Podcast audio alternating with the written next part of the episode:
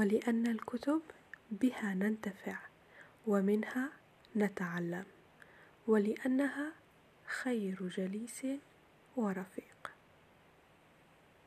كتاب الحلقة الماضية كان رسائل من القرآن.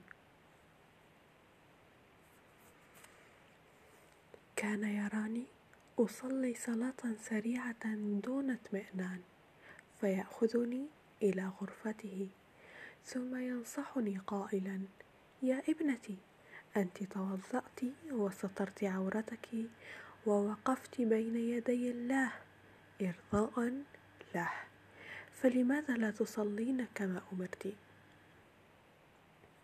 إن النبي صلى الله عليه وسلم نهى عن نقر الديكة، فصلي باطمئنان ولا تضيعي تعبك وتركك اللعب هدرا، بل تقربي إلى الله بصلاة خاشعة يوفقك في كل عمل تقومين به بعد ذلك، كما أن الصلاة مهما طالت لا تأخذ من وقتك أكثر من 5 دقائق، فما هو العمل الثمين الذي تهملين الصلاة من أجله؟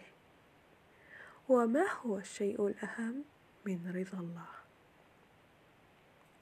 فكان هذا التذكير الرفيق يدفعني إلى تجويد صلاتي والتمهل بها والخشوع فيها من بعد.